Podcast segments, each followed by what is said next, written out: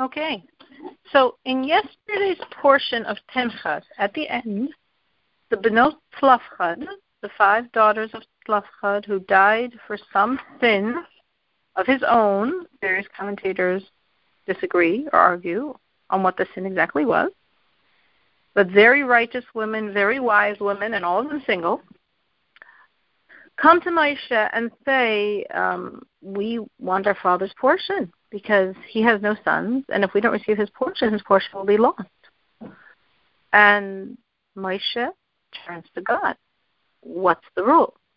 And today's portion opens up with chapter twenty-seven, verse six.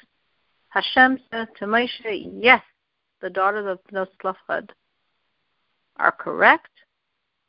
Daughters of Tzelofchad are correct.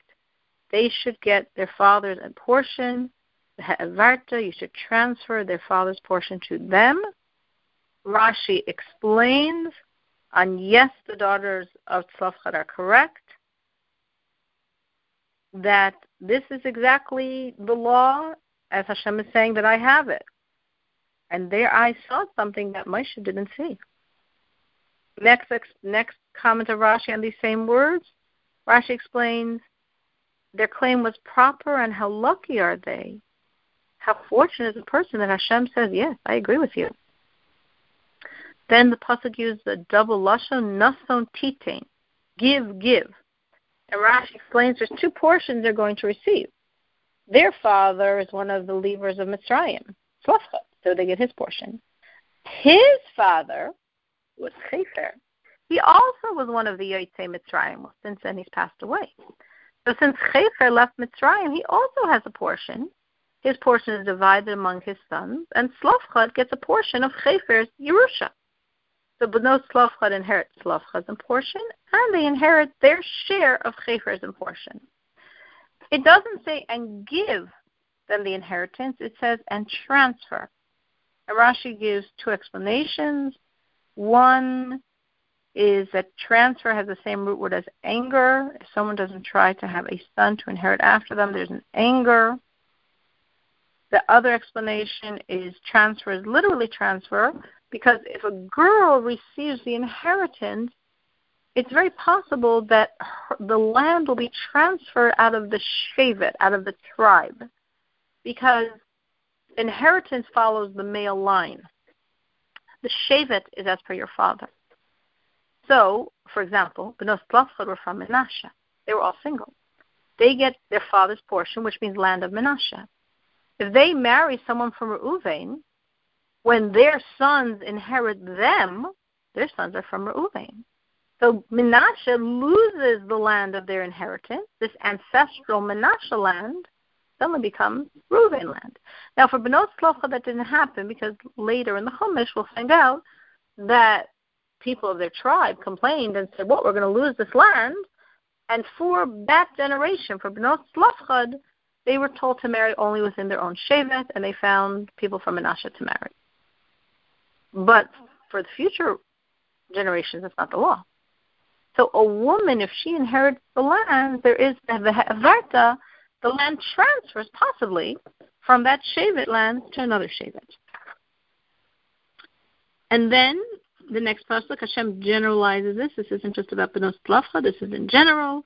If a person passes away and he doesn't have a son, then his land gets transferred. Again, the same word transfer to his daughter.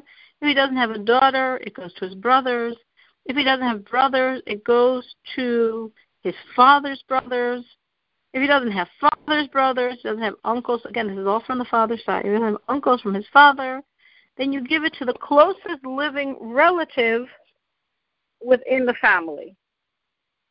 And then Rashi comments on this closest relative within the family, meaning family means to the father's side.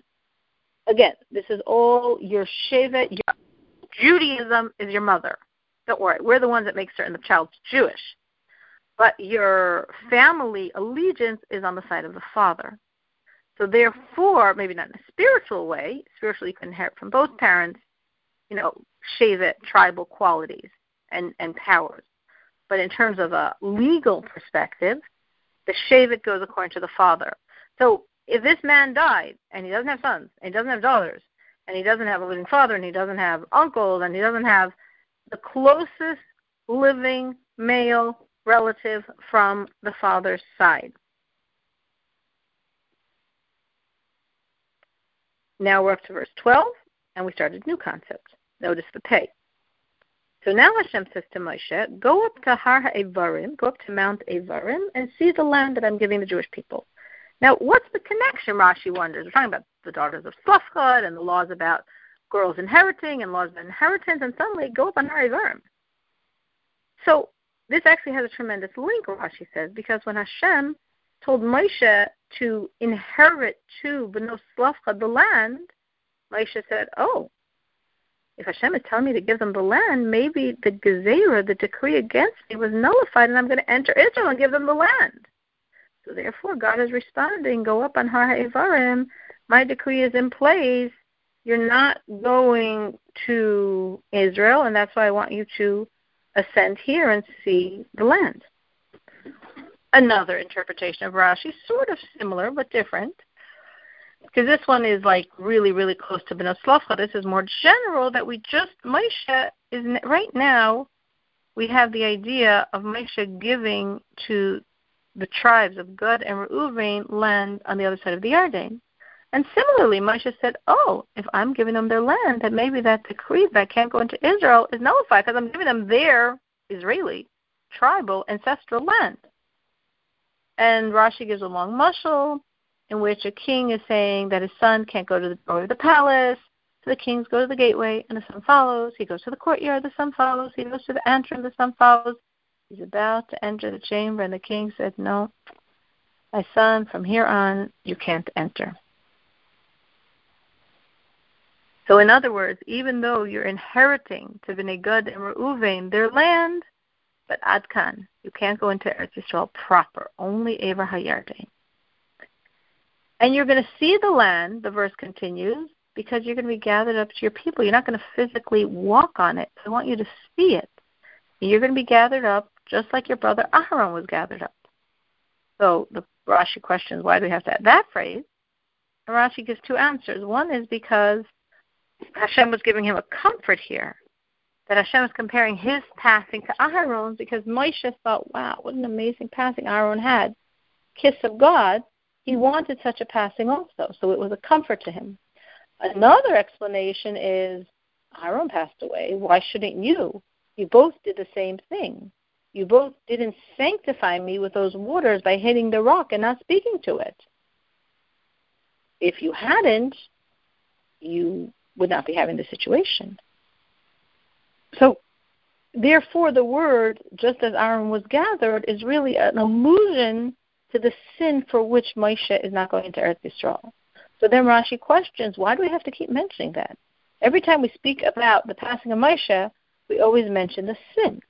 And the reason is a kindness on Hashem's part, because Moshe's whole generation didn't get into Eretz Yisrael for a very severe sin, for not believing in Hashem after the report of the spies.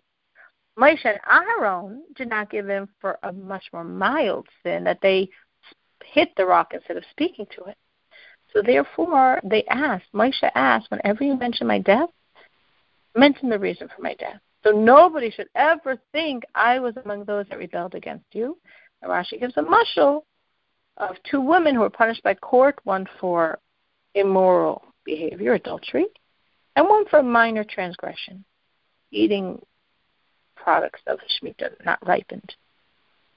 So this one who had such a minor transgression, she's asking, publicly announce my sin, because I don't want anyone to think I'm getting this punishment because of adultery. So, so too here now. So here in the Pasuk, Hashem mentions the sin. Why are you dying? Because you disobeyed me in the desert of Sin with the waters. You could have sanctified me, and you didn't. So Rashi on this pasuk says, the pasuk says, those were the waters of dispute at Kadesh. Hey, Mei Merivas Kadesh.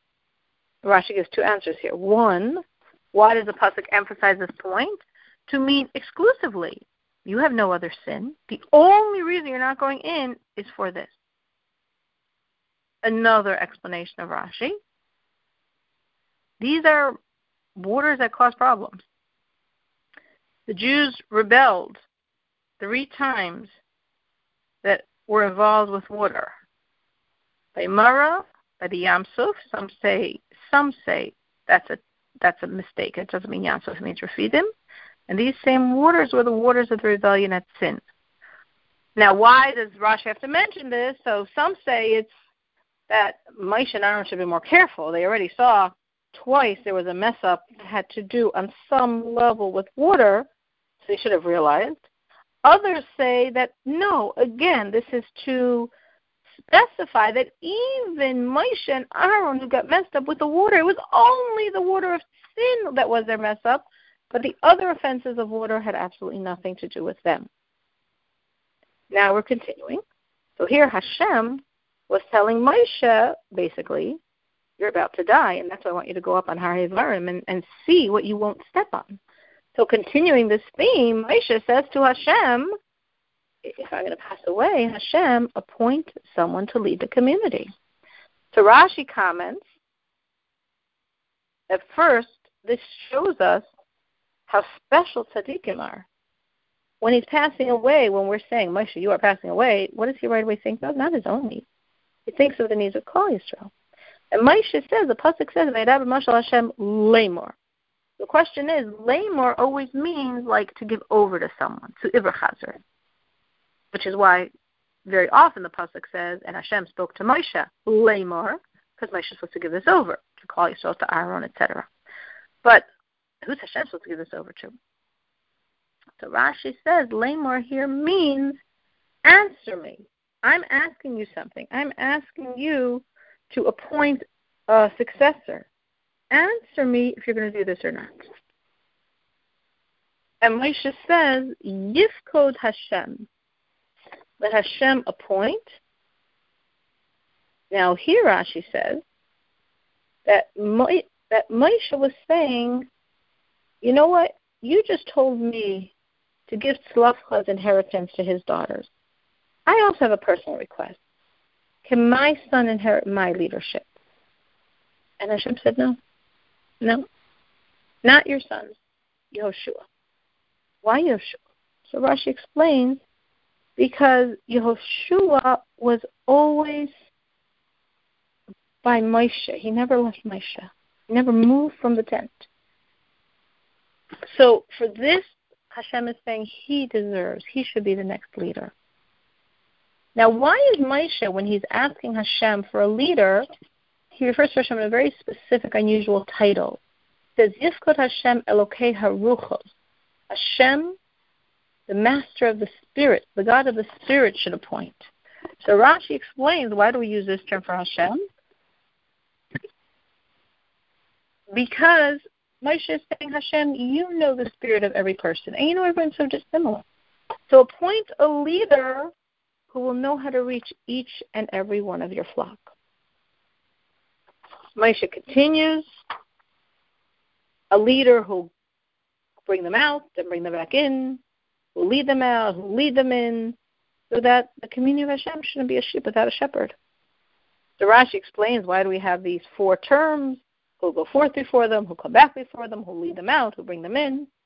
So the first point, where Moshe is saying he'll go forth before them, he'll come back before them, we're saying not like the Goyim. The Goyish king stayed at home, and his armies go out to war. Like I did. I battled Sichon and Og, and this is what Yahshua did. And similarly, we see David did the same thing. And then, seemingly, it's a double expression. After saying who will go forth before them, bring, bring them back, go back before them, Pasuk repeats it. We'll lead them out and bring them in. So here Rashi says it means by merit. In other words, the first round was physically. He will physically lead the fighting of the wars. And the second round is with his merit they will go out, and with his merit they will come back in. Or Rashi says another explanation on why we have this repetition. We already know he's going to physically fight. What else does this mean? Moshe is saying, Hashem, don't treat him the way you're treating me. Make sure you bring him in to Eretz Yisrael. I'm not going to make it. Make sure he makes it. And then Hashem responds. Right? Moshe said, I need immediate reassurance. Lemor. You've got to tell me you're going to do this or not. And Hashem said, take Yoshua ben Nun Ish asher ruach bo, the man that has spirit in him, and put your hand on him. So kach, take, take by words. How is he taking him? He's taking him by words. How fortunate are you to lead the children of Hashem. Kach lecha, take for yourself, meaning, okay, it's not your child, but it's someone you know, you personally recognize, because you you personally scrutinized him. You he's been following you for forty years. You know him. Asher ruach bo, that he has a spirit. I'm I'm telling you, he has what you said to me, God of the spirits. He will be able to understand every person's spirit. Put your hand on him. This means allow him to talk during your lifetime. Otherwise, people will say, oh, yeah, but Maisha's times he couldn't even open up his mouth. Next pasuk, stand him before Elazar the Kohen. Remember, Aharon already passed away at this point, and before all the congregation, and command him, Yahshua, in front of everyone's eyes. Command him about the Jewish people. Know they're going to be difficult. Accept the leadership on condition that you understand how difficult they will be, and we all understand that. Give from your glory on him, so that the Jewish people should hear him. Give from your glory. So Rashi has two points here. Give from your glory, meaning Moshe's face had a special shine, a special radiance, which comes which comes from Hashem putting his hand on Moshe's face. So from this radiance, give to him, but from your radiance, not all of your radiance. Moshe was like the sun, Yahshua the moon, so that the Jewish people should hear. If you give him from your radiance, they'll revere him the way they revere you. That's why you should give him from your radiance, so they'll treat him reverently. And he's going to be before Elazar the Kohen, and he's going to have to ask Elazar the Kohen through the Urim and Tumim before Hashem, and by that word of the Urim and Tumim, he will bring the Jewish people in and out. So why is Hashem mentioning this point? Maisha, I'm fulfilling your request. You wanted that it to stay in the family. So it will stay in the family because Yehoshua is going to be dependent on the Kohen, on Elazar, nephew. And he's going to ask of him, what's he going to ask, when he needs to go out to war. And by the word of Elazar, all the Jewish people, the entire community, which Rashi says means the Sanhedrin, will behave, will respond. So even though the leader is not your physical descendant, but de facto, someone who really is in essence in a certain level leading and determining and giving over God's words for the future of the Jewish people is. And Moshe immediately did this. Moshe did exactly what Hashem said. He took Yahshua, he placed him before Elazar the Kohen and before the people. Rashi explains he took him, as Rashi said, with words. And then Moshe added something that Hashem didn't ask. Rashi says he told him the tremendous reward for leading the children of Hashem. And then the final pasuk of this section, and Moshe put his hands on him and commanded him, like Hashem said. And Rashi said, this was very generous of Moshe, because Hashem said, put your hand on him. But he put both hands to fill him overflowing with his wisdom. And like Hashem said, what's left? He already did this. This refers to giving from the radiance of his face, to give from his karan or panav, from his radiant shine of godliness. He bestowed this generously on Yahshua as well.